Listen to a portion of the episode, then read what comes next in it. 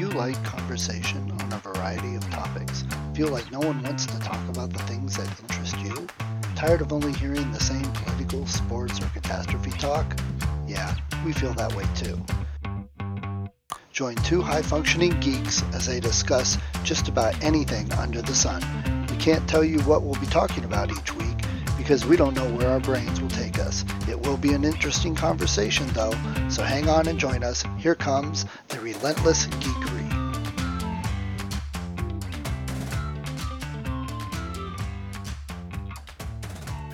So, Al, you want to introduce our guest, our first ever guest interview? exactly. So we're so excited because exactly. we're like real professionals.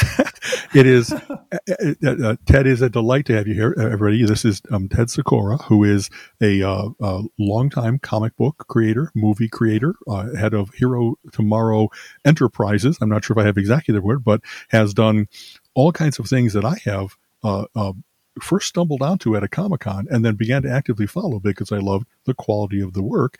And, uh, you know, welcome to uh, Relentless Geekery. Steve and I have been doing this for about a half a year now, probably, I don't know, four, three, three going on four dozen episodes. And indeed, you are our first guest. So I've been waiting to say this. Welcome to our TED Talk. See, so. well, thank you so much for having me. All right. Okay, so I'm sure and hopefully we've got some people out there going, I've never heard of this guy. Who is he? So go ahead, Ted. Do some unabashed bragging about yourself. oh gosh, um, we do it all the time, so it's fine. I have had a weird. Um, can we pause a quick second? Yeah. Okay, uh, Alan, you're so quiet. I can't even hear you. I mean, I can barely hear you. I have to turn way up to hear you, and then Steven's really loud. I'm louder. Yeah. Yeah, I, we've tried. I have that all the way up. This is kind of funny. We have, uh, I, I over the course of the of time, I have troubleshot this as best I can. I think it's just the Mac. That's what I tell them. I'm on a Mac. Yeah. You know, exactly.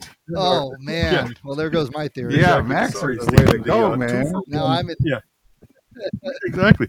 I'm in the minority. Stephen and I were just talking about how you know I, I, the way that I run my life and do investing is based on modernity, and it's like why in the world would anybody still buying a steam powered Windows computer as compared to a nice sleek M1 Mac? I mean, because steam powered is way cooler. No, I'm I'm with okay, Alan so, all the way. All right, do you want to restart or do you want to just pick up from where I was about to introduce? Oh, just we just, actually, why don't we we, we, we can restart? Uh, so here, let's restart as you suggested. Um, so uh, welcome to Relentless Geekery, and welcome to our very first guest, Ted Sikora, who is a, a comic book and movie creator, uh, head of Hero Tomorrow.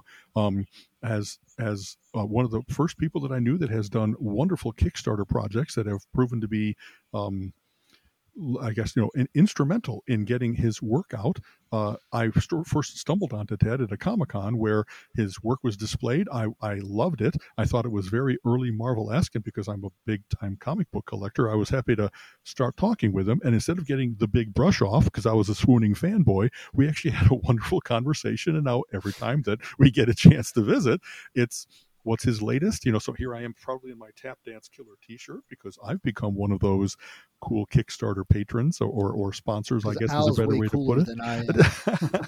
but i just I, I i i not not to go on too long but i really loved from the start the tone of the books, the quality of the dialogue, the fact that they were set here in Cleveland and with like recognizable locations. I've been to that corner, that theater, that coffee shop, coffee shop, and and just it was a delight to be in support of you and then to see your star on the rise has been well in my own tiny little way i guess i've helped. You know what i mean? I have since the very first time i saw your work i regularly have talked you up to my friends who are also comic book interested and say you know don't leave this one off your radar. It's it's so well done and it's such a uh, a passion project. If you like comic books the best thing about comic books he's really captured so much of I, not only hey I, I buy 100 comic books a month i look forward to the next issue instead of it being oh boy here's another uh, you know another series that's giving it a try so having said that like i said gushing uh, you know welcome to our ted talk thing um, maybe ted you'd like to correct anything that i got wrong and and uh, uh, tell us all about uh, how happy you are to be doing what you're doing. Oh my gosh! Uh, well, wow, there's no leading question there. great. Hey, thank you so much, uh, guys, for having me on the show today. And um, yeah, Alan, really to you and to anyone who ha- you have turned on to, I'm I'm so grateful to have your support.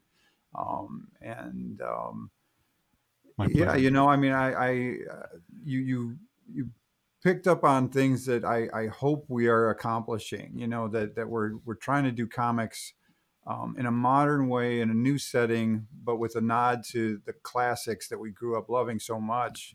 And um, you know trying to uh, almost take like the the bronze age of comics and evolve them in a different direction than the way things did evolve. So we we kept you know the big captions on the cover and all the hype and um, you know the these kind of exactly. larger than life arcs that you, you know you really can't get from Marvel or DC anymore and it's not anybody's fault it's just the fact that it's very hard to create an impactful Batman or Spider-Man story anymore you know there's just so much no When they have what- 70 years of mythology to be beholden Yeah. to. Yeah. and uh, when you start with a brand new universe and there's no superheroes when it starts every villain is introduced and it's like wow we've just increased the villain population by 50% you know and and um so uh yeah i mean uh, uh, some of the reviews have really liked that they they've, they've called that out that it's it's just refreshing to be in a universe where you can be on board from the top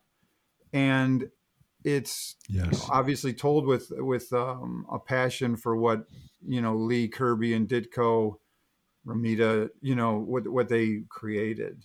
I was going to say that that that's what I really loved. I mean, I met you at one of the Wizard Worlds and just said, "Oh, local guy. Okay, I'll check it out. Why not?" And I got it, and it sat for a while. I'm like, okay, you know, I helped him out. And then I started reading it, and I'm reading it going, wait a second, is this a reprint from something I missed back in the 70s? I'm like, oh my God, this is just like, I'm like, this is great. And then, you know, you get the, the, different characters and villains and i'm laughing because you know they're not like these super powered it's like some guy pulled a suit out of his garbage can and put it on to be a superhero and i'm not saying that in a derogatory way it's that it's not the spandex it's not the shiny it was more normal average guy feel but they get something weird that happens to them and you know and in fact i didn't uh, Ilya say, uh, you know, this smells like rotten gar- suit or something like that when he first got it. Uh, and I, I love Yeah, yeah. 'Cause, yeah, Haunted in a cave. it was always a quandary in Spider-Man. Like, how does he wash his costume without having Aunt May find out about it? And so, you know, it's just that you can't, you can't wear a superhero costume on Yeah. patrol for ten days in a row without getting. What I was going to say is, um, what I loved about Marvel as opposed to DC um, is that you know the, the the person behind the mask is so much more important, and uh, at least in my opinion, um, I was a Peter Parker guy. You know, I just I, I growing up, I felt that character. He he related to me, and I related to him. And, you know, it was just sort of there was a magic there that I never felt with Clark Kent or Bruce Wayne, and I, I you know I would pick up Superman or Batman for ten issue runs, and I was just like, ah, I'm just going to stick with my Marvel people, you know, and um, I guess when it came to creating Ilya, you know, my father used to have a tire store in Akron, you know, and, and many summers uh, or after schools, weekends, I'd be down there changing tires. I was 13 years old changing tires with these guys. And um, I I just Yep. never felt like the dudes, those kind of dudes were ever represented as sort of an alter ego. And that's, so we made Ilya just sort of this, you know, blue collar is almost a, you know, uh, an upgrade for what he, I mean, he drives an ice cream Right. truck, you know, and he's, he really just, any, any little Exactly. side job to get by kind of guy. And um, I, I think it's really just kind of taking what Stan and, and, and Steve did with Peter Parker and, and trying to make him even more relatable. And, you know, like if Peter Parker shows up in a, in a, you know, at a party, he's the most brilliant person there. You know, Ilya is probably the dumbest. Mhm. So you, you said you liked Spider Man. What are some of your favorite Spider Man stories? Because we talk about comics and stuff like that every day. Oh gosh, I, I mean, I, I have Amazing Spider-Man from, you know, from issue 141 on. You know, I, I I've stopped a couple times for short runs where there was an episode, you know, it was six or seven years ago. He was driving around in a spider submarine, and I'm like, this sucks. I'm done, you know. Um, and uh, I, I'm, and I, I gave it up for like just a couple years, and then I came back in. You know, I thought Superior Spider-Man was terrific. But I'm about to drop it again. I think it's horrible. It's gotten so bad. This, this you have to wait for the various different writers and artists. No, that's one of the things being a longtime comic book reader is you really sometimes have to like outwait that you know the editorial staff has said okay we're going to give this writer this artist a run on the book and maybe in two or three issues you can go wow frank robbins artwork not that great. I don't know how long i'm going to be able to stay with this. And same with certain writers especially when they follow a good one where it just seems so leaden so like off tone compared to the things you came to love about the book and i don't know that i ever stopped collecting uh, until until you know finally stopped forever but it was boy did i did i go through some some things that were like this is a matter of my stubbornness and my passion to like read everything as opposed to if i had to decide where i'm going to spend my money a third of the books that Marvel and DC and so forth over the course of time put out. I was like, man, I got to wait for you guys to go through a renaissance because you you really have lost. What's the I don't know if if there's if Marvel is based on certain classics, you know, there's the Jekyll Hyde thing, there's the uh, you know Prince and the Pauper thing. When they lose track of that and introduce the Spider Submarine, it's like there's so many examples of jump the shark type moments where, and in some cases where they did a lot of work to retcon the bad stuff back out of existence, or they just like reboot the entire universe because you were tired of having too many funny talking animals, you know, interacting with the realism of what was going on. And so it, I get what you're saying. And in fact, maybe that's, that is when you're, if I'm not sure exactly when you started, but if it was in a fallow period for the industry where it just was a lot of things seemed to become repetitive or they'd lost the magic, and then you read something that's like, wow, this is like early Spider Man, like early Nova, you know, where they really seem to capture this is what it would be like to have a, a, regular Joe get superpowers. They'd have to learn how to use them. They'd have to explain disappearances. They'd have to, how am I going to keep a girlfriend if I have to like bug off in the middle of a date every once in a while? And, and it was just, it was very interesting to, to see the mix of realism and heroism and that it wouldn't be easy. You'd have to continually, you'd have to have that big heroic instinct that drove you because otherwise it'd be so easy to just say, this is, uh, um, a burden I am unwilling to bear. This is something that I just can't do. It's wrecking my life, not while, while making the world a better place. It's wrecking mine. you know what I mean? That kind of thing. So, so I started Okay. 141. It was uh, really, and I've gone back and I've got a lot of the issues between 100 and 150. My favorite run, gosh, and I've read them all. You know, I have all the omnibuses or whatever to go back. I I loved some Marvel team up stuff mm-hmm. as well. Like when I think of my favorite Spider-Man story, there's a there's a Marvel team up with the Man Thing where they fight Despair. That issue, it's like issue 72 or something. I- It just strikes me as such a great heroic story because he's Spidey's beaten down so bad, but the way he comes back in that one, it just uh, it, it just when I think of it, it just that's the story that pops in my head. Mysterio was always my favorite villain. He was the villain in issue 141. there you go. Um, exact see? So, and I, I have the Electro as well because I just love that old costume too.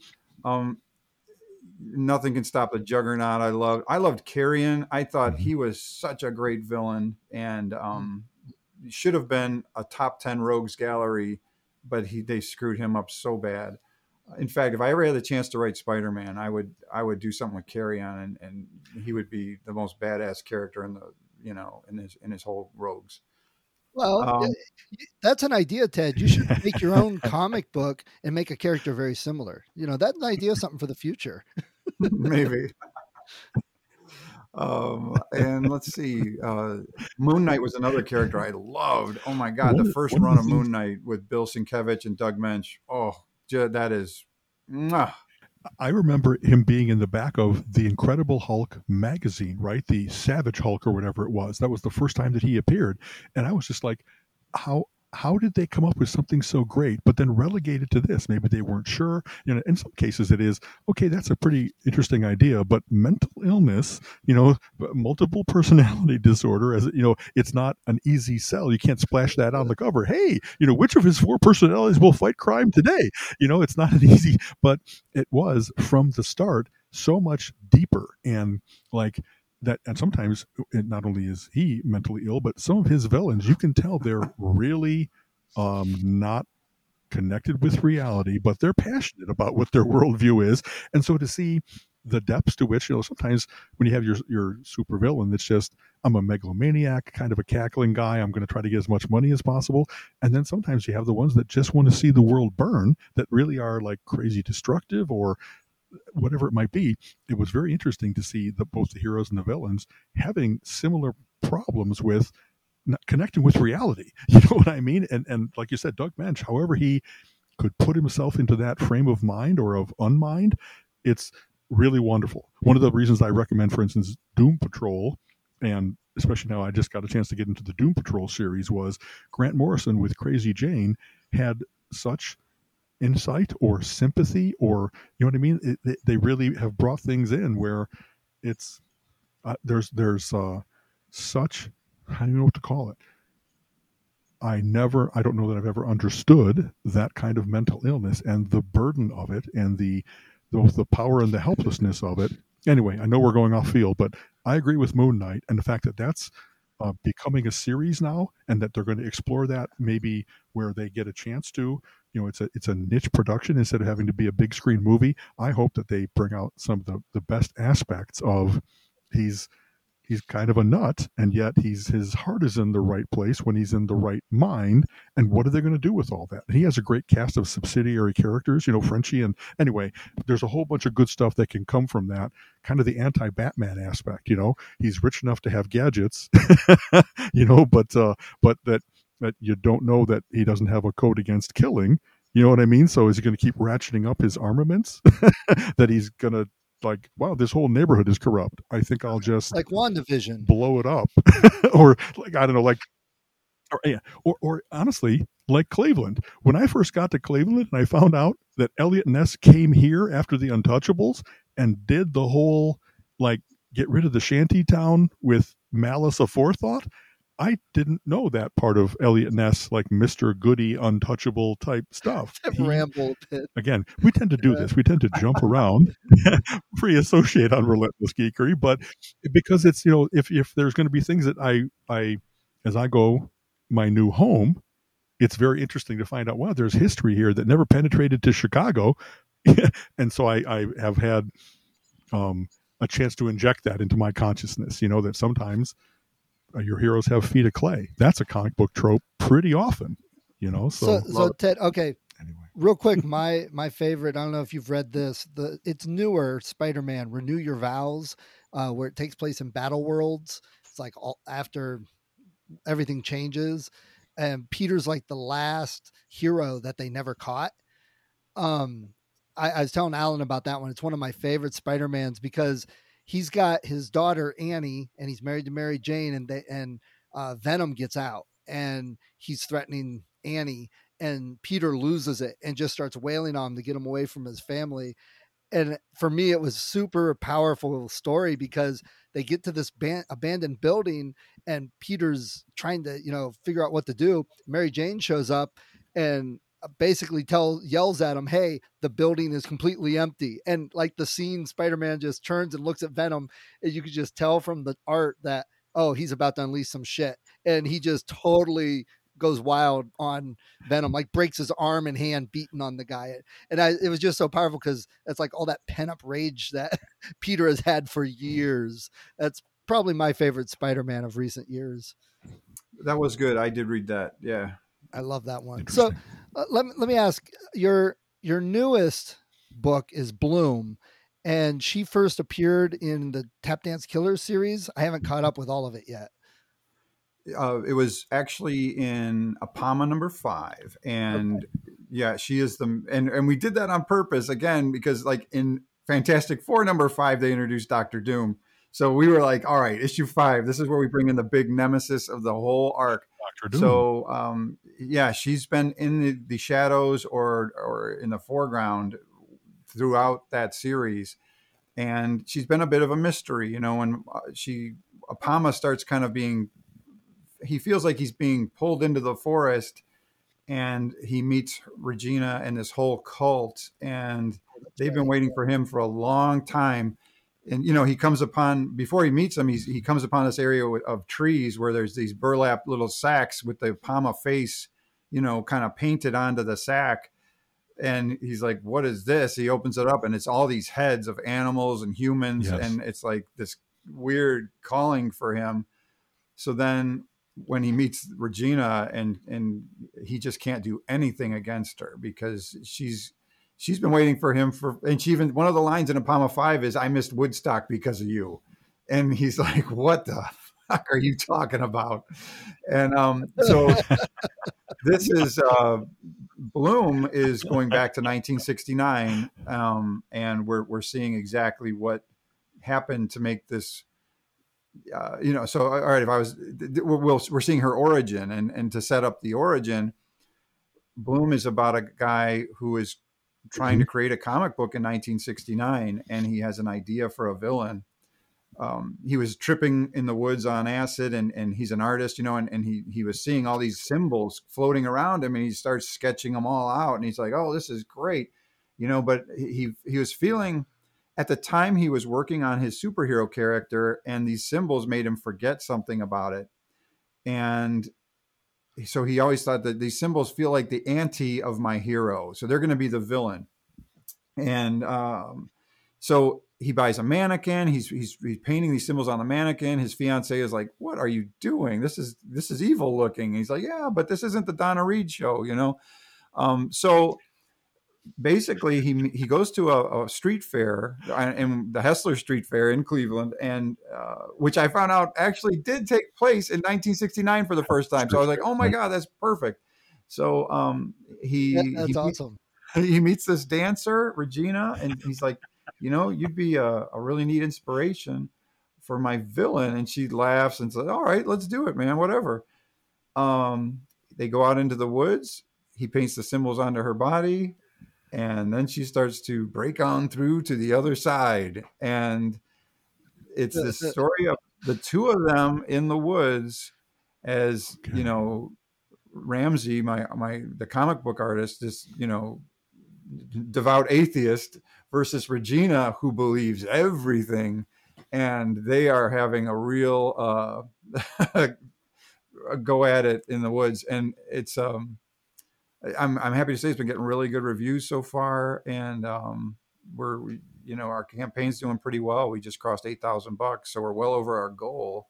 It ends on the twenty eighth. Uh, just it. One of the things that I was going to say is that um, uh, my experience of your books is often that they're very cinematographic. In other words, that you it shows that you have also been involved in video production or that how you frame things, how you move from shot to shot. It's not quite storyboarding where you're making the movie, but it definitely informs like how you draw focus, how you how you do move through a sequence of things. And that's Bloom because it's got that psychedelic um, aspect to it, it's going to be very interesting to see. This can't be done with just people putting on a costume and having a fight in a parking lot. There's going to have to be interesting special effects and like Doctor Strange level stuff. So, do you have all that kind of in your head how you want it to look like? Do you do you know it, it, it shows in the artwork? Are you informing your artist?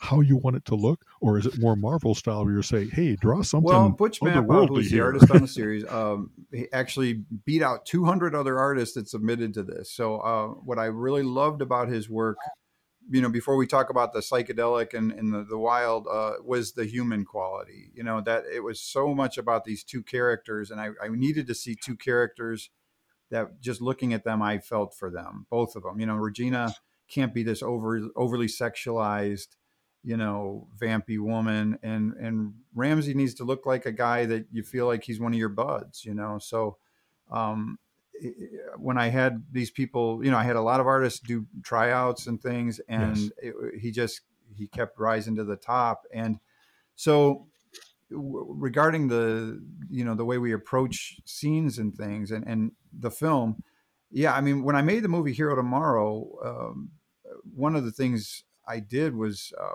you know, I directed it. Uh, I co-wrote it with Milo Miller. We both produced it. When I say when I made it, we made it. It was a lot of people involved. Um, I storyboarded the entire film, fifteen hundred Mm-hmm. images, and it really Right. because I hadn't made a feature film or anything like that before. That's where I learned um, kind of this thing that was maybe in my subconscious from reading comics all my life about this uh, visual, you know, sequential storytelling.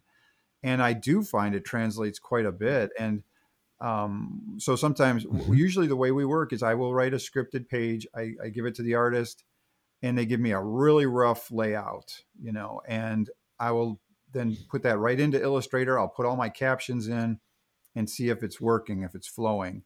And about half the time, I will make layout revisions and, um, you know, make sure that things are flowing in a certain direction. You know, we're not crossing the action line. A lot of cinematography things that I, I think a lot of comic artists aren't necessarily familiar with, but I do find if we apply them to the comics, it just makes for a, a seamless transition. Because ultimately, I just want the reader to, to not even be thinking about how we made it and, and just being immersed in the story.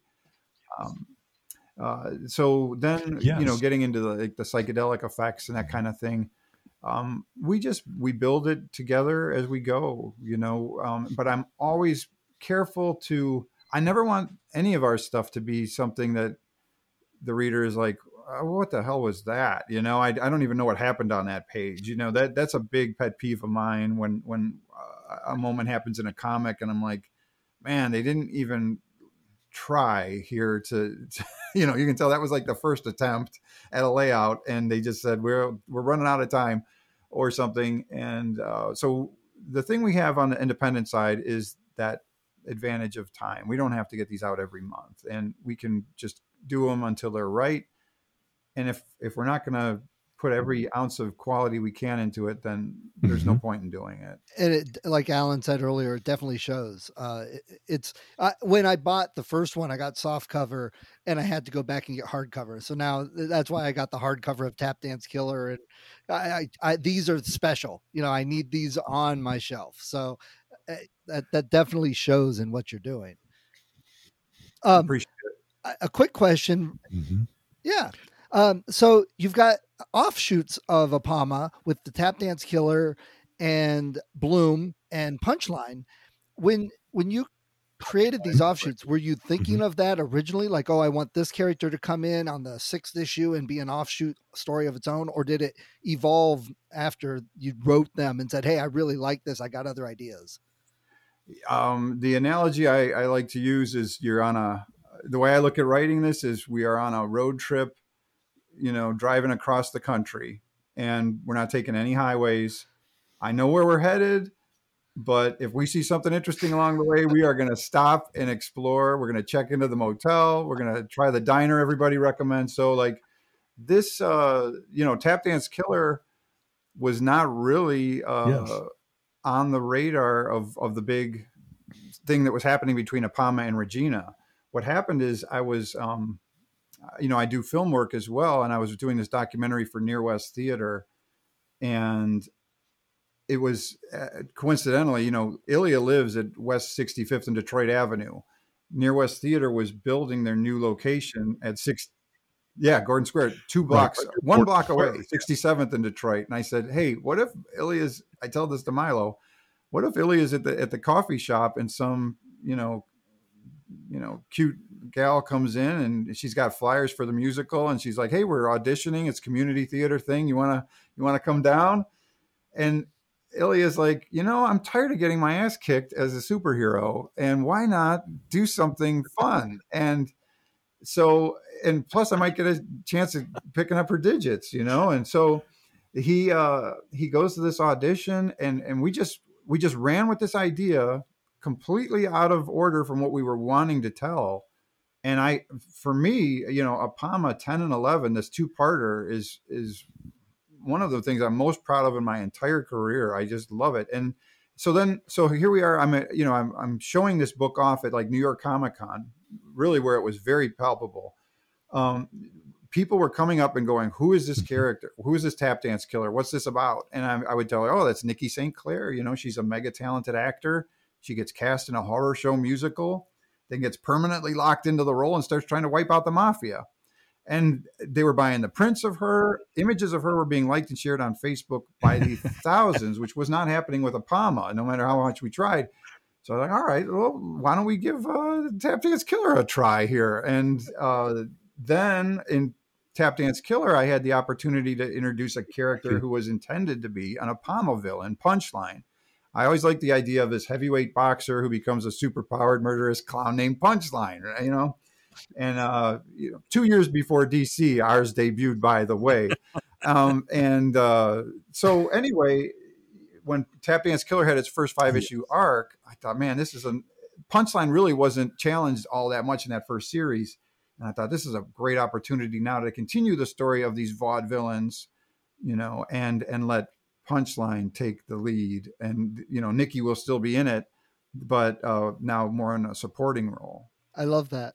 Yeah, I love that story. And from what I've read of Marvel history, it, again, I'm, I'm happily drawing the parallels. They had any number of times where what they thought was a one shot kind of a throwaway character just caught the public's imagination, that wonderful lightning in a bottle. And so, since we mentioned earlier Moon Knight, he first appeared in Werewolf by Night, and sales skyrocketed, big buzz started, and they're like, well, are we going to let this go? Are we going to run with this? Are we going to do something with this?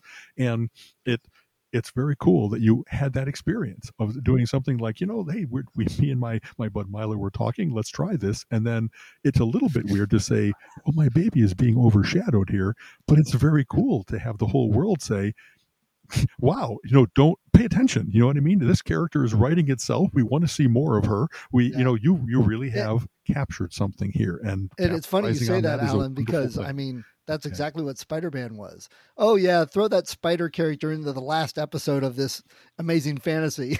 he won't do anything good. yeah, We're, can- we're canceling this book anyway, right? It really was Right. that he was supposed to be like put an 'em ash can edition almost. You know what I mean? uh, Stan Lee said that about J. Jonah Jameson. Like he was just sort of a toss off character in one of those first issues. And then, you know, you, you're just writing stories and you're like, you know what? I think I'll come back to that guy again.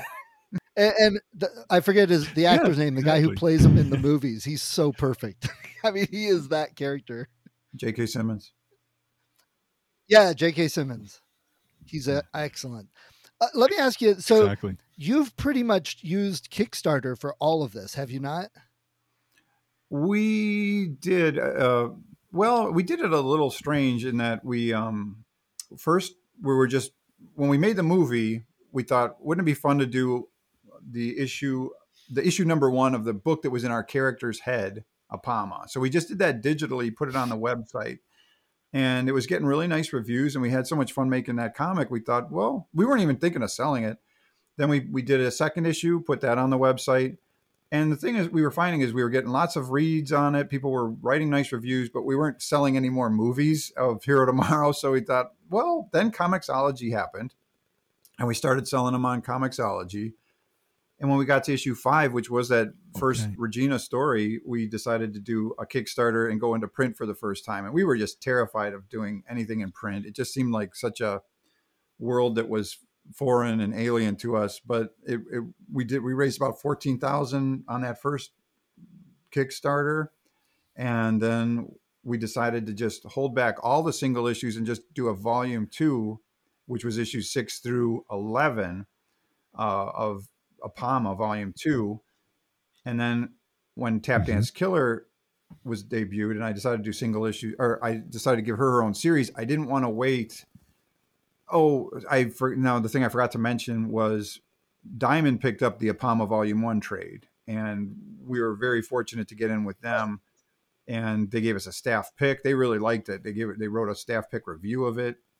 Volume two, the same thing. They gave us a staff pick review.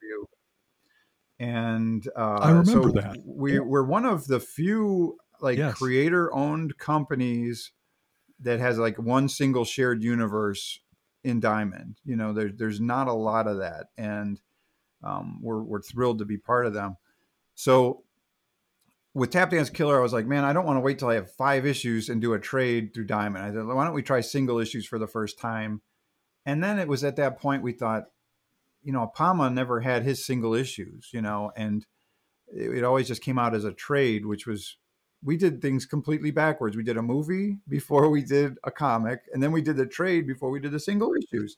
But uh, I think right. the single issues benefited from that because we were able to go back and remaster things. We changed some things, cut some things out, or, or tweak the dialogue. So, you know, when people ask me what's the first appearance of a Apama, you know, I, it's a, it's a complicated answer, you know, because people collect single issues, and the Apama now exists in issues one through eleven with main and variant covers, and Apama twelve when that comes out, that will be a single issue first. And I think that will unite the whole single issue thing as being these really are the first print single issues of that series and, and the collectability of them. In my opinion, people just don't collect trades as, as you know, uh, they don't get them graded, that kind of thing. So I, I think, you know, a couple years from now, or even now, do people really regard that our trade came out before the singles? Probably not. I, I think all is, of that is true. In other words, that that the the path you took to get it all to come out is a little bit the reverse. But anybody arriving now to the scene, they're going to follow what they think is the traditional thing of I'm going to get number one and I'm going to you know get number one through twelve. I'm going to read them all if I like it, and then if I want to have a reading copy because I don't want to wear down right. my sealed in you know uh, CGC armor type copy, then I'll get the trade and all that kind of stuff. So it's it is very interesting to have people arriving now. Then instead of trying the first things and getting individual issues that they there's the, whatever the binge watching thing is that people have nowadays about TV. There's a certain amount of that in people that they kind of don't want to buy into something if they think, well, it's an independent. Will it keep going? Am I going to be left hanging? There's any number of independents, as you know, that said, you know, issue number one of six, and they made it to three, and then they disappeared.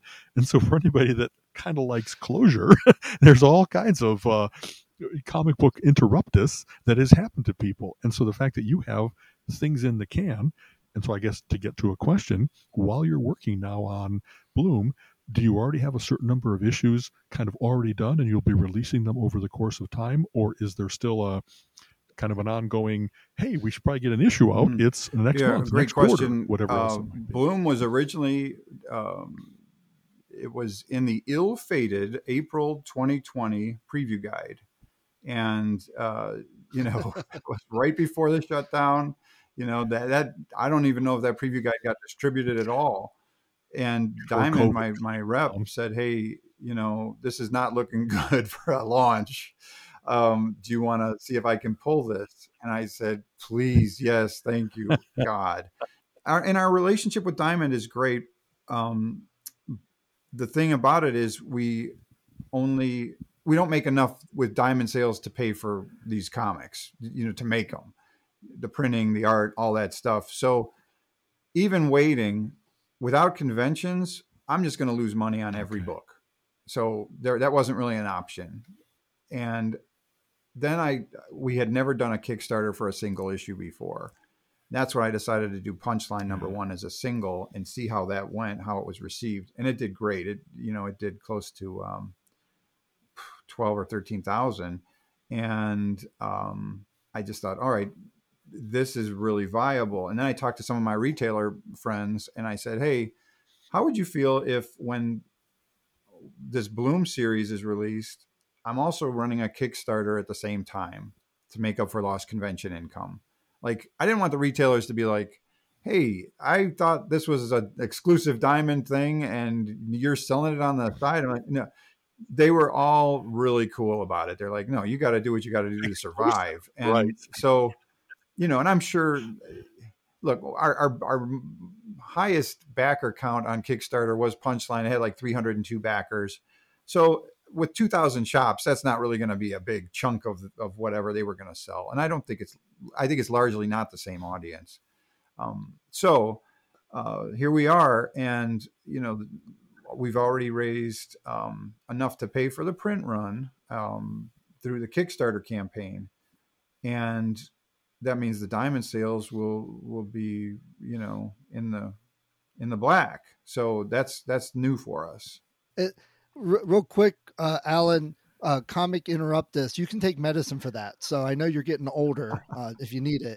Um, uh, Ted, I, I love you talking about that because, as Alan knows, I've been working on writing some novels and some middle grade fiction books, and it's been an adventure and a journey. We chat about it every now and then, but being in the author community, the indie publishing community, there's still a big mindset that oh you have to go and do this and then do this and then do this. But you're you're kind of proof. You don't necessarily have to whether it's comic books or novels. You can do what works best for you at that time and you're not beholden to others. And me personally that's one of the things i love about what you've done with apama and tap dance killer and Bloom oh i appreciate that. Um, yeah I, I think it, it, also comes from you know knowing what it takes to make a movie you know and and how difficult that was eh, or is as as you know i i just feel like man with comics whatever you dream up goes right on the page. You're not trying to, um, you know, find the budget for a location. You know, in Apama, we go to the moon, we do anything. And I just, uh, I just, it's so liberating. So, yeah, I have to hire an artist and, and, you know, we have to, we have to produce the books, but compared to making a film, I just think this is the greatest thing ever. So, yeah, and, and you know, if writing a novel or whatever, eh, you're in control of your destiny, you know, and and the further you can do I think get you know on your own before you have to bring other people in you know the better off you'll be uh, in, in in many cases. So one of the things i love talking with artists about how they do it um, you're you're with bloom you're going back in time to like the late 60s as you said i missed woodstock for this. You used earlier you know break on through to the other side. Are you putting yourself in that kind of 60s frame of mind. I don't know that you're taking lsd yes, but are you listening important. to the right music? Are you you know are you capturing that? How are you internalizing that and then reflecting it back out?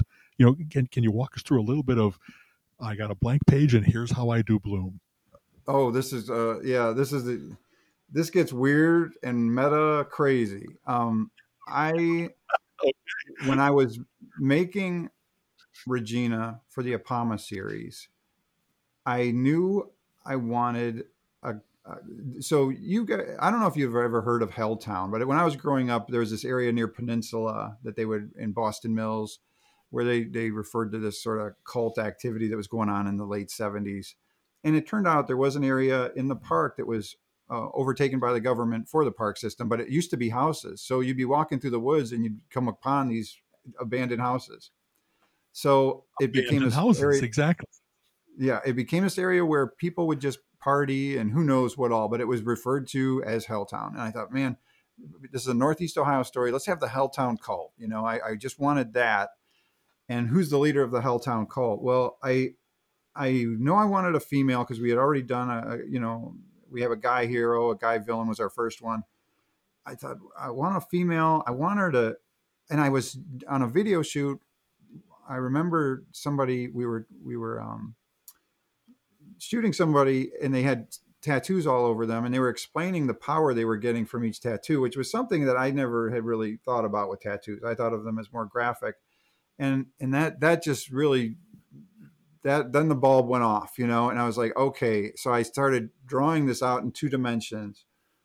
And I just couldn't get the vibe of what I wanted. You know, I mean, I, did a lot of revisions and iterations and then um, I thought, you know what? If I get a mannequin, I will be able to see this in 3D space, and then I can give that to Benito Gallego, the artist, and I'll, I'll just photograph it from all angles, and we can keep these these symbols on her body very, you know, consistent. So I do that. I take that step. Subsequently, somewhere along that timeline, I'm shooting an event at Cleveland Public Theater, and I, I meet somebody in the crowd who's this dancer and she she she's got the right look for Regina. I mean, it's like, wow, this this could be. I wonder if I could get this person to do a photo shoot with me. So, I mean, this is very similar to the, the whole thing I just described about what Bloom is, right? And um, so we is make a plan. exactly that. we we make a plan to go into the woods and and shoot uh, some photos, but I, uh, you know, I've never done anything like that, you know, and I, I'm just and our schedules are not aligning. So months are going by, and then who knows? Two months, three months later, I'm just like, oh my god, what if I got her into the woods, and we're doing this photo shoot, I don't know anything about this person. What if she really is this weird like once she gets the symbols on her and there's there there is something magic in the symbols and then it was like oh my god I, and i wrote a screenplay I, I, wrote this whole thing out the origin of regina as a screenplay and it was milo who gave me the mm-hmm. title when he read it he said because i was calling it you know the muse or you know villainess and all this it he said what about bloom and i was like oh my god i love that title so um then uh I, I so I wrote this whole screenplay, and then what was the funny part is Soma, the woman who was to, you know, pose for me, because at that point I really didn't want to do the photo shoot anymore because I would have had to tell her all this stuff that had come of it. But she said, "Hey, I'm ready to do that photo shoot. Do you think we can get our schedules together?" And I'm like, "Oh boy." So I I decided to come clean. I don't know her, you know. I'm like, "Look, that photo shoot that we didn't have actually happened in fiction, and it's really effed up." In my and, mind, exactly yeah, I, I think I'm going to have to, in, in in good conscience, I have to share this with you before we do this, and hopefully you're not going to think I'm some weirdo psycho nut. So she read it and was a real, real uh, you know, she had, she was a kindred spirit about the whole thing, and um, I always refer to her. She is Regina's godmother, and but we actually did go out and do this photo shoot after, and I and I've used those photos many times for um, you know references for how Regina should move Reference and all. So yeah i mean to say this story is personal and and you know there's things the, the the main guy is based on a lot of stuff with my dad you know he's a mechanic and he's you know, his story resembles a lot of my father's story in the 60s, where, you know, my dad was a very talented artist. But when he got out of Cooper School of Art in Cleveland, you know, he had an offer to either make 50 bucks a week for the plain dealer doing art illustrations or 100 bucks a week doing auto work. He took the auto path yeah. and he never really did much with his art after that, other than, you know, t- teaching me things along the way. And, and so this is you know you hear this conversation in bloom and it's it's very much uh, there's things with my grandma in it and you know the the whole thing about the spirituality of it. I i, I mean regina what's funny too is when people draw her you know they'll sometimes give her um, this sort of real nasty villain vibe you know this this evil dark energy coming out of her hands. I'm like that's not regina you know that's she is um regina's a prophet you know, and the mainstream will not agree with her message, but she is, this is not someone who wants to just burn it all down. She's not looking for money. She's, we tried to, ch- her, Regina's thing is we tried to change the world peacefully in the 60s and it didn't stick. And now we're going to do it on my terms. Wonderful. So let, let me uh, ask uh, what Alan like mentioned. What what are some of your favorite music artists and albums? We talk a lot about music. We tend to go off way too long. Uh, so what do you like to listen to? Man, uh, I I'm music's been a huge part of my life. Like I, I was in rock bands. I I um, I did musical theater. I wrote two musicals. So like I I mean I've gone the gamut. Like I was when I was first into guitar, I was into Kiss and Van Halen. Like people in high school called me Teddy Van Halen because I was always playing guitar. But then uh, I really got into the swing stuff. Sarah Vaughan uh, changed my life. Sam Cooke, um, not that he's swing, but uh, but his swing stuff is amazing. Frank Sinatra. I went through that whole thing, and then I got into musicals and Stephen Sondheim. Um, so, but the Doors, my God, when I think about Regina, I even in Apama Five, she's singing take it as it comes while she's carving right. the symbol onto his chest. If you look back at that page, she's singing take it easy baby, take it as it comes. And like uh I just love the idea of the whole cult just singing these rock songs from the 60s like they're church hymns, you know, and um so uh, when I'm whenever I'm working on Bloom, I've got Dylan or Hendrix, or I've got this long, long playlist of 60s stuff that I, I pull out for that. And um, yeah, I mean, wh- any recommendations, I'm, I'm all ears. You know, what I'll, a quick side note to that is um, when we did a we did our first photo cover, and um, the woman who posed as Regina, Alicia Lynn, she came in from Pittsburgh. I met her at Steel City Con, and um, she just immediately when I met her, she was cosplaying right across from me as a, a character from this Heroineburg series. But I just as soon as I spoke to her, I'm like, oh my god, you have such a Regina vibe. And I showed her Regina, and she was like, "Oh my gosh, this is you know this is this is so cool." And I said, "Well."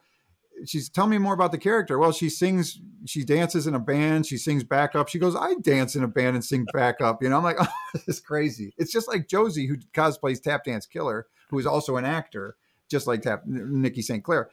Uh, I'm going all over the place here, but um, so anyway, we did this photo shoot. She came to my studio about three weeks ago, and it was just all doors. You know, we, we listened to the doors. Uh, probably every album while we are doing the photo shoot. I I really love the things you just shared about like that. It's all metafiction. You know, you see movies like Being John Malkovich, where you know the the line between uh, who I am and what I'm putting into my work. And then after a while, maybe you don't keep a clear demarcation between that. And that's both wonderful and hazardous. And it sounds like there's an and that when coincidences happen in your life, you're like, I could kind of use this, and I don't think it's cheating. the fact that the universe said, Hey, here's an idea for you, and it just kind of like plopped it in your lap it's wonderful that you're meeting people that have the, the, sympathetic vibe and that you know i don't know so you mentioned what music like i would how about spirit? If you ever heard 12 dreams of dr sardonicus there's a whole bunch of good old spirit that would be good for that 60s vibe. Maybe the first like blue cheer or some of the earliest of uh, steppenwolf like uh, heavy metal thunder you know i mean? The first, i'm trying to think of what would be anything having to do with woodstock as you mentioned hendrix and crosby stills and nash and when they when they were so beautiful and then they st- the harsh lyrics of yeah. the beauty. It's like, wow, I'm singing along, but they're talking about people getting killed, and and there's. I don't know that the '60s, and, and I know I'm jumping around as you just said, kind of all over the place. One of the things that would be interesting about your book is when you talk about, hey, they go to Helltown, they're chanting rock and roll as if it's you know satanic rituals. Well, isn't that the thing that all the people warning about rock and roll were always saying that that that you know they're they're going to go there lose their soul to Satan. You know what I mean? All the backwards masking on albums and stuff like that, and then you put out a comic book that says, "Yeah, that kind of yeah. was." That would freak people out. a little Mansonish, a little weird. Okay, like you said, you tried out 200 different artists for this. Um, what kind of like? How did you know? What kind of instructions did you give them? Were you looking for? In, um, um, I'm I'm kind of not saying this. What were your uh, were you looking for gut feel? Did you have very strict criteria in mind? Were you looking for a collaborator or a kind of a commission? Just I'll tell you what to do and you give it to me, as opposed to I want to bounce story ideas off of you. And I guess we've heard Milo a couple times. How much are you still?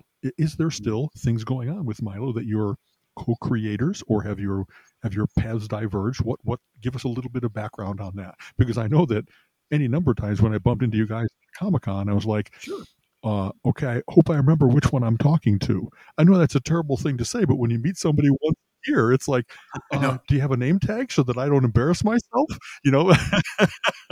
yeah. No, we we uh, for a while we didn't look like each other, but then when he his his hair fell out too, we we really uh, confused the hell out of people, and and it's awful too for us because somebody will come up to me and then they're like picking up right with a conversation they had with Milo, and I'm like, oh, I'm not Milo. I don't, I don't know. And then they did. Maybe they think we're aloof.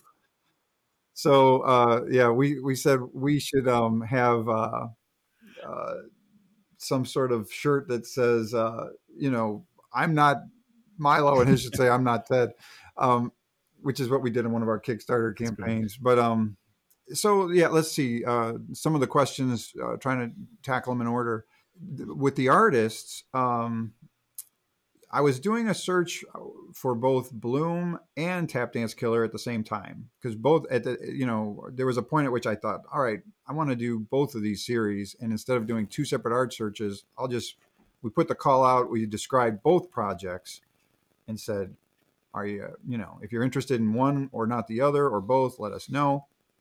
So 200 people applied for both you know, combined, and, and mostly they would have taken either gig.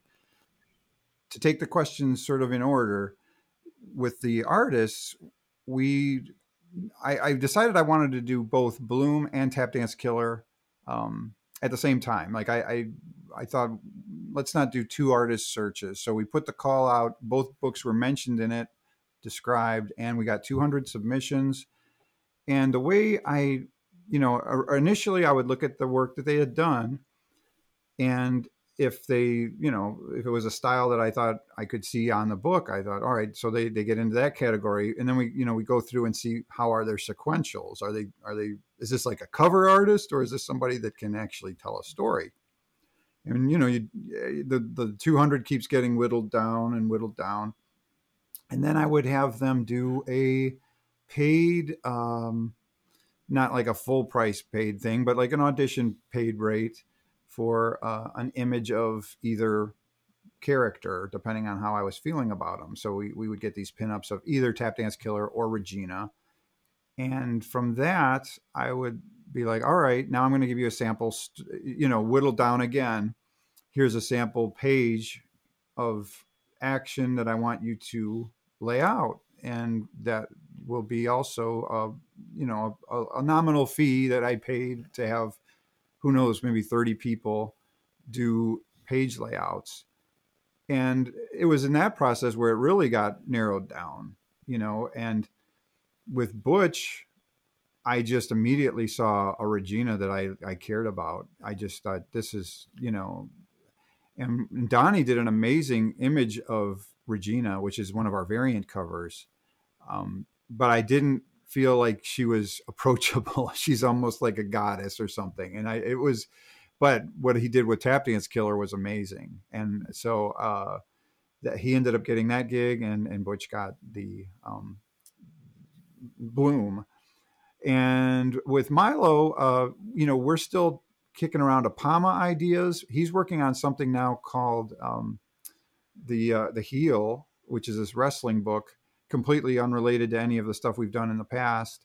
Um, the reason I did Tap Dance Killer solo is I, I, you know, the musical I wrote, Nothing Like Vaudeville years ago, is where Tap Dance Killer was pulled from. And same with the villain Sir Terror. And so I, I really had quite a lot. I mean, I had I've had those characters in my head for almost 25 years. And I had a story I really wanted to tell, and, and he understood that.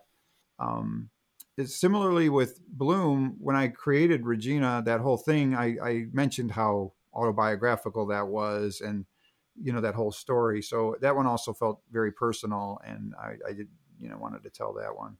But we, you know, we we're we're still close. We talk um, we talk ideas quite a bit, you know, movie ideas or, you know, what what we want to do with Apama.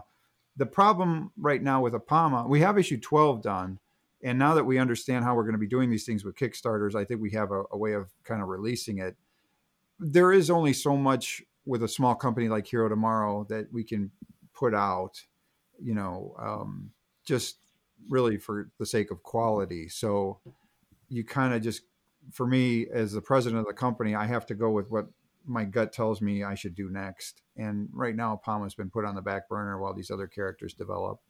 Okay. So do you have any preview of any other characters that are going to do offshoots on their own? I have another character that I'm excited about, and she will debut in a issue one of her own. It'll be in the same universe. Uh, I, I, won't, I, can't, I won't say anything about her, but um, yeah, there's okay. there's another one. Coming. Well, you have to let us know. Oh, for sure. Yeah. There, there's many things seem to be so let's talk. The comic book world often seems to be create as many characters as you can to see what catches on and then start the action figures and the merchandising and maybe i'll get a movie deal and so forth. And that's been a very uh, attractive if not addictive thing for the I don't know, other independents, the Todd McFarlanes of the world. You know, I don't know that I've ever read a good Spawn story, but I know that there's a billion Spawn action figures out there. And and so do you are you being courted or do you have any possibility of you wanting to do, you know, like I don't know, in your Kickstarters, you often have here's the stretch goals and it's we'll have uh, a cool t-shirt a cool poster you know various different editions variant covers and stuff is is it a possibility that you're going to want to pursue that interesting world of merchandising I've never been a person that like buys dolls, if you will, and yet I'm always amazed at how when people talk about where they make their money, it's the Star Wars action figures, not the Star Wars movies. That there's just an incredible amount of beautiful. How cool is that? Okay. I had a, you know, Oh yeah. yeah. For for anyone who can't see this, I'm holding up an action figure that was done by a fan uh, of Tap Dance Killer. This is a one off, but I just uh, I adore it. Um, yeah, we would we would love to do anything like that. In fact, I was at New York Comic Con a couple years ago when the um, the, the president of FYE, you know, the, the the mall shops came up and they looked at the banner of Tap Dance Killer and said, "What is this character about?" And they said, "We've walked this entire floor, and this is one of two images that we're very interested in." And we they set up some in-store signings. We they helped me develop the first Tap Dance Killer T-shirt. Wow. So Okay.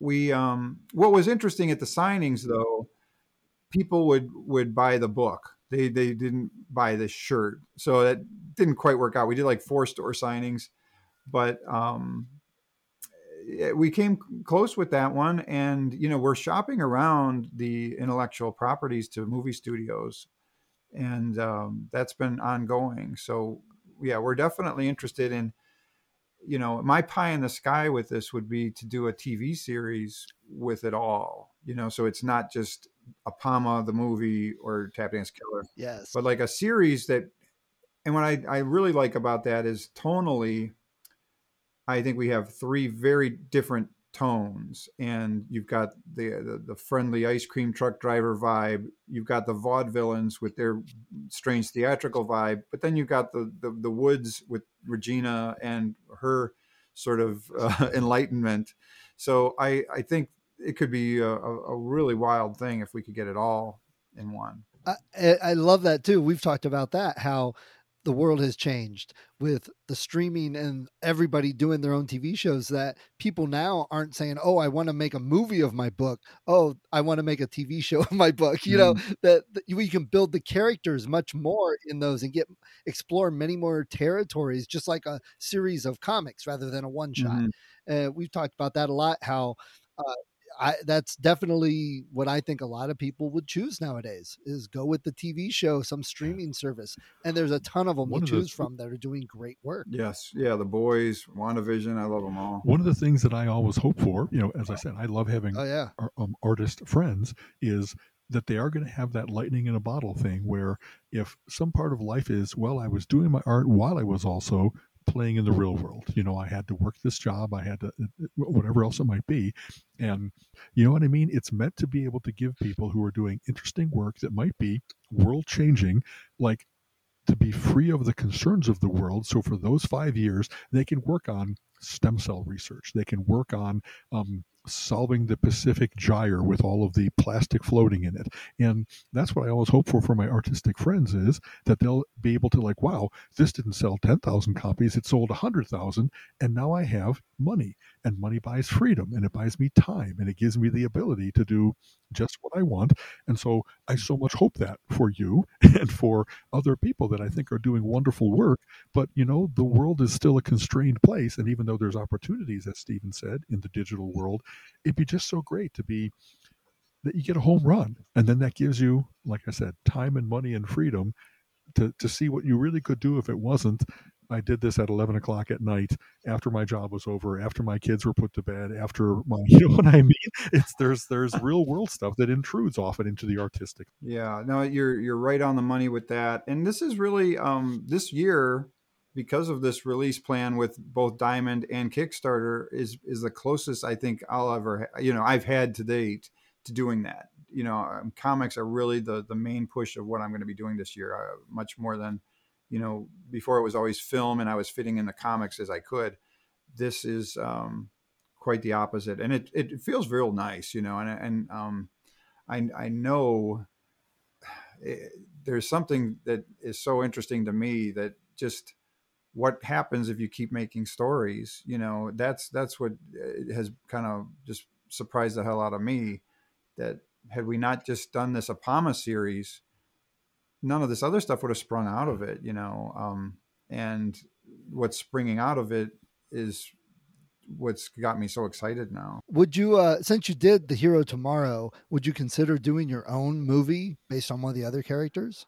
Well, we were shopping around Bloom as this, you know, it, it's a pretty modest budget kind of movie. You got two people in the woods for 85% of it. And uh, so we were trying to shop that around, and I would have been happy to direct it, uh, you know, if the right people would have come along to help with the production money and, and you know, putting that whole machine behind it. Um, we couldn't get that together, so made a comic. But yeah, I, anytime I would do it.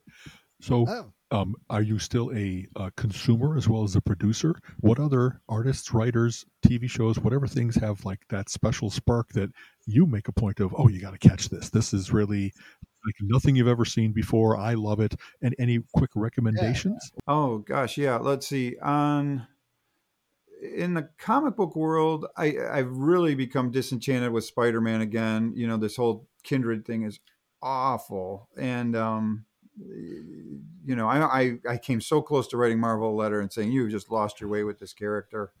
Um, however, uh, I still get that. I I'm what I get now more are Kickstarter from other creators. You know, I, I'm really uh, I'm so appreciative of the people who have supported mine, and when I see somebody else doing it, I I'm excited much more for that than any of the mainstream stuff that's coming out right now. On the um, you know, th- there's people I follow though, like Mike Allred. I just anything he does, I just love his style so much. Um, he's got that robot something yeah, um, right now, X robot, or it's a it's a fun pro- project, very mm-hmm. Madman esque.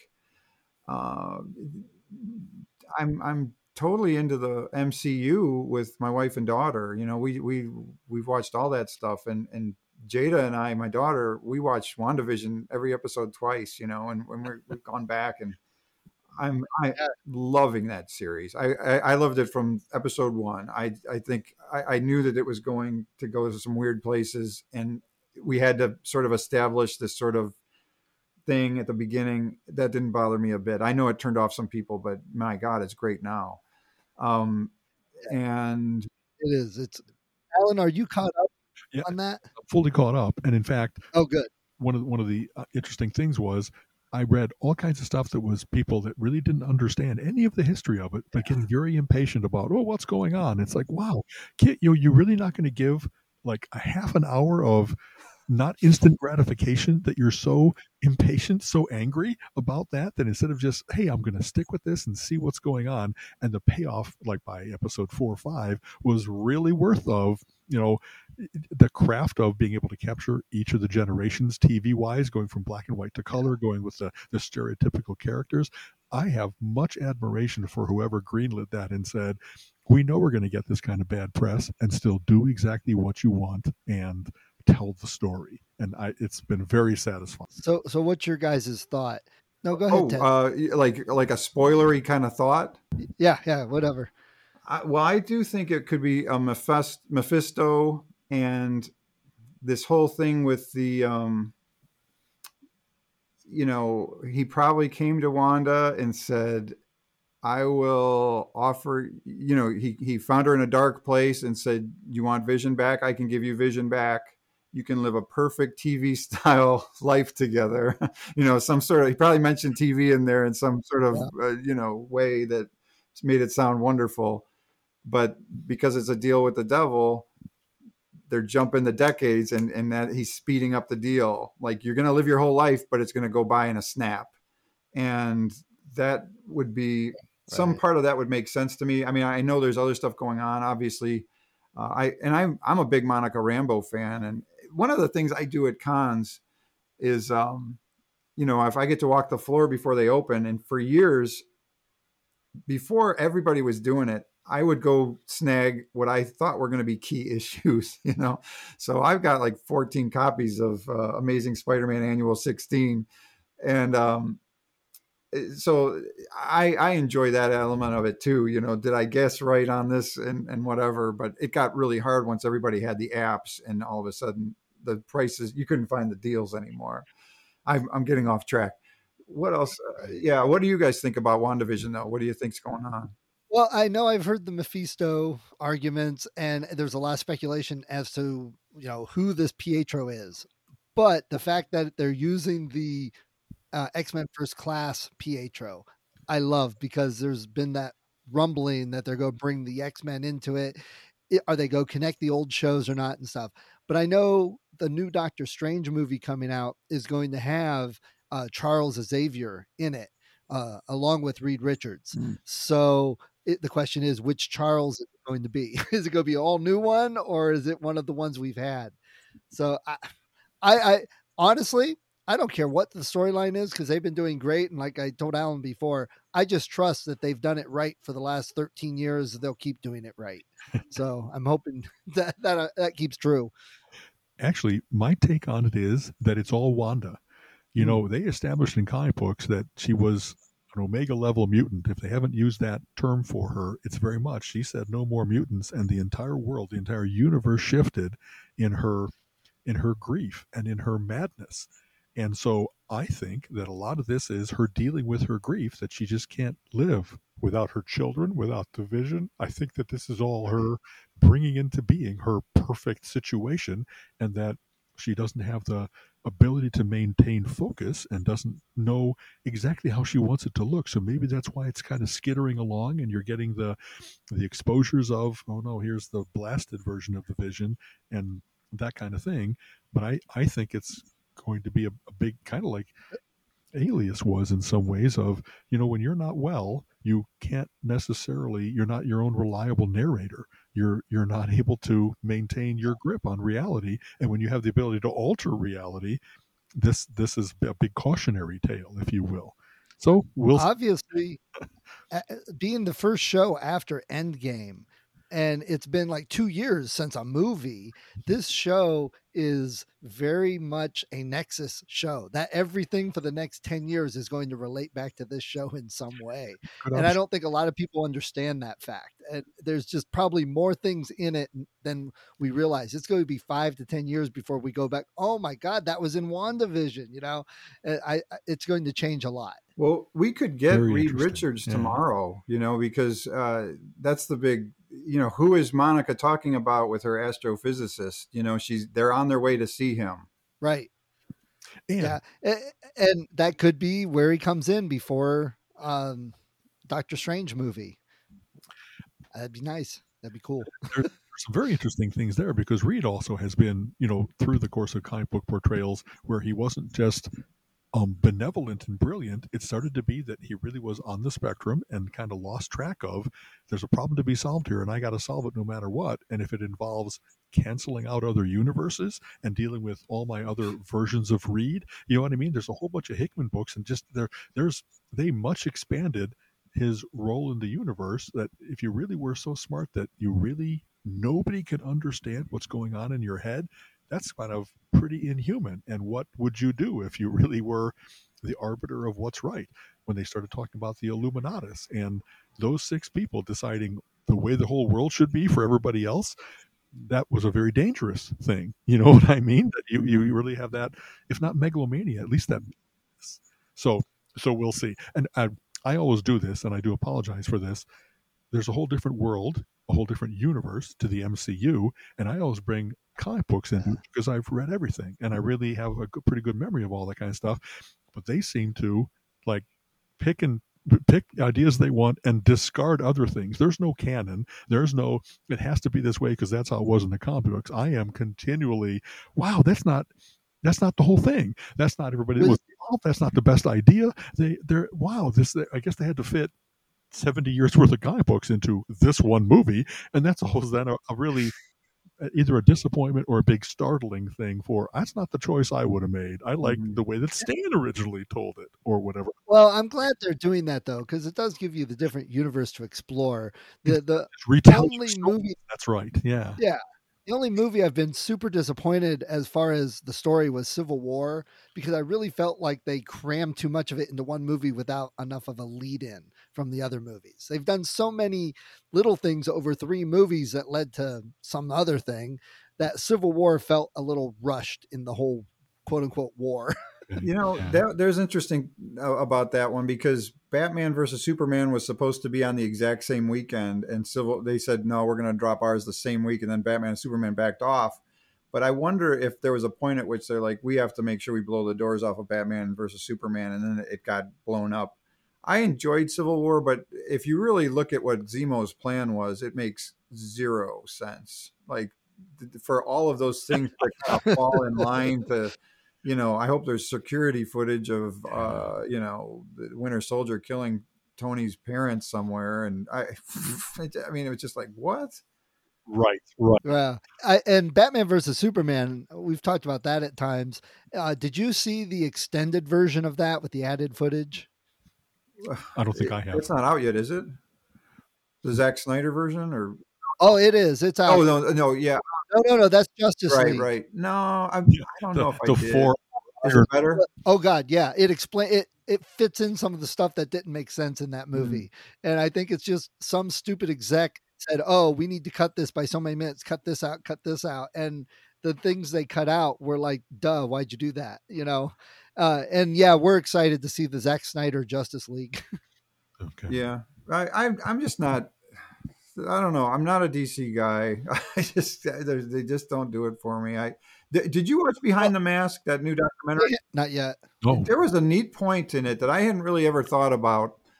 That there they said, um, you know, when Batman when when Bruce Wayne's parents get killed, he he sort of becomes Batman in that moment, you know, and everything about Bruce Wayne is just so that Batman can go on. You know, like Batman is the the what he who he is, the character, the the, the, the disguise is Bruce Wayne. That's very much Superman. Bruce Wayne. Uh, Clark Kent is the disguise. Superman is the real character. Wonder Woman, the same thing.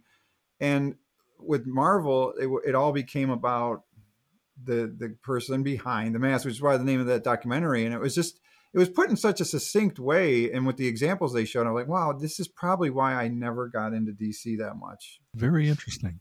You know, I've been going to the vaults. I have my comic book collection that I've been cataloging, um, and and I, as I'm going through the history of it, I, I had a, a kind of a similar revelation. I really have I bought everything for a long time, but I always liked Marvel more than DC, and the ones that I liked from DC the most weren't Batman, Superman, Wonder Woman, where they were kind of like Greek mythology, very removed from humanity. It was Doom Patrol, Challengers of the Unknown, Metamorpho, Metal Men, where they were Marvel style, if you will. The Mhm. heroes were flawed. They they made all kinds of mistakes. The um, motivations of like of their patrons was not always the best.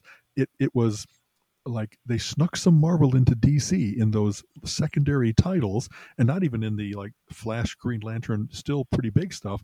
All those other things that were an undercurrent in the in the DC universe is the stuff that I liked even when I was young because there was more to them. The continuing stories instead of individual things, and you try to put together the mosaic out of blips instead of it being no. There's a a whole year run of how are they going to be able to escape. Anyway, it that's I, I've come to realize I've always liked that that the humanization of them and especially that it's not only about the heroes. You know, in in DC there are often villains that just I happen to put on a costume because I want to, you know, steal. I want to. Uh, there was shallow motivation as compared to. Uh, I don't know. Lex Luthor is going to be Superman's arch energy because he lost his hair. It was only until much, much, much later that someone retconned into that maybe he's a xenophobe and he thinks because Superman is not of this earth that we're going to be, you know, humanity first, earth first, etc. But that was always present in Marvel.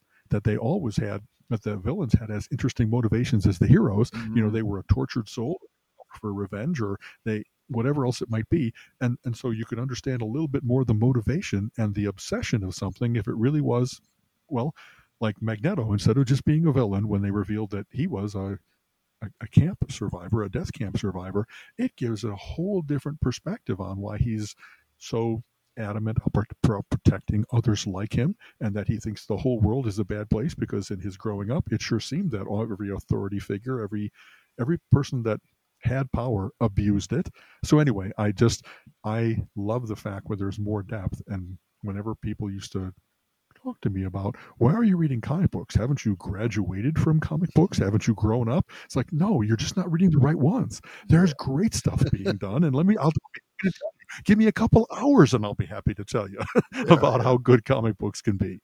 So, so, and that kind of brings or us they around could just to listen to our podcast. it it does bring around that's i from from the first time i i read your stuff i really thought that this is more the that marvel style or that that ethos of there's something to the characters that it isn't just um you know four colors for you know, let's have a fight et cetera et cetera that there was really i cared about Elia and what was going on in his life. And that Apama was just like an, an, an, another thing. It was not a distraction; it was primary to it. But it wasn't just Apama, and that he was spending time in Elia in between adventures. So I I really love that you've captured that aspect of it. You know that that Regina is not power mad; she's a prophet, and she's motivated by the certainty of her outlook as compared to. I don't know. I, I don't even know that she's going to try to force it on everybody else. But the only way the world's going to get better is if everybody comes to believe as she does. And we see we see examples of that kind of madness in our world of certainty can really be a dangerous thing depending on how much Yeah. you're willing to do in the name of that certainty. Yeah. So All right. Well, we I think uh, we've been going quite a while today, Al. yes. It's Ted, we can't thank you enough. This is uh, Yes. said you're our first, and it really was when when Stephen and I were speculating who would we like to talk to. It really was well. He's brilliant. He's a hometown guy. We both love your work. I I just I you know gush gush gush fanboy time, but I really can't thank you enough for taking the time to be with us and giving us some insight into you and your work and and your world. It's really really cool. So thank you. yes. It was my pleasure, you guys. Um, uh, this was a blast, and I, I love the questions. A lot of questions I've never been asked before, and it, th- th- it's wonderful. So I, I and thank you again for the support you've given. uh, You know these projects in the past, and um, yeah, maybe one last shout out. If if this is before, if you're hearing this before February 28th, just head over to Kickstarter, type in Bloom, and make sure you watch our crazy video. Our video's nuts. Yes, Yeah, we're, we're, we're definitely going to be pushing this. Uh, ho- hopefully, we'll get some more people that we know that may not have heard of you. Because that, uh, again, back to publishing. That's the thing with publishing. You could be, you know, putting ads out. You could be doing this, that, and the other thing, and there's still people that may not have ever heard of you that would love it. It's a constant thing. That's it. That's the downside of doing it independently. You have to worry about doing that. We're, we're Yeah. going to do our best to be a statistical blip, and we'll see some. yeah, hopefully. you're you're you're investing some time with us today, so wonderful. Thank you. No, it was great. Good, good talking to you. Same here, guys. Thanks so much. You have been listening to the Relentless Geekery Podcast. Come back next week and join Alan and Steven's conversation on geek topics of the week.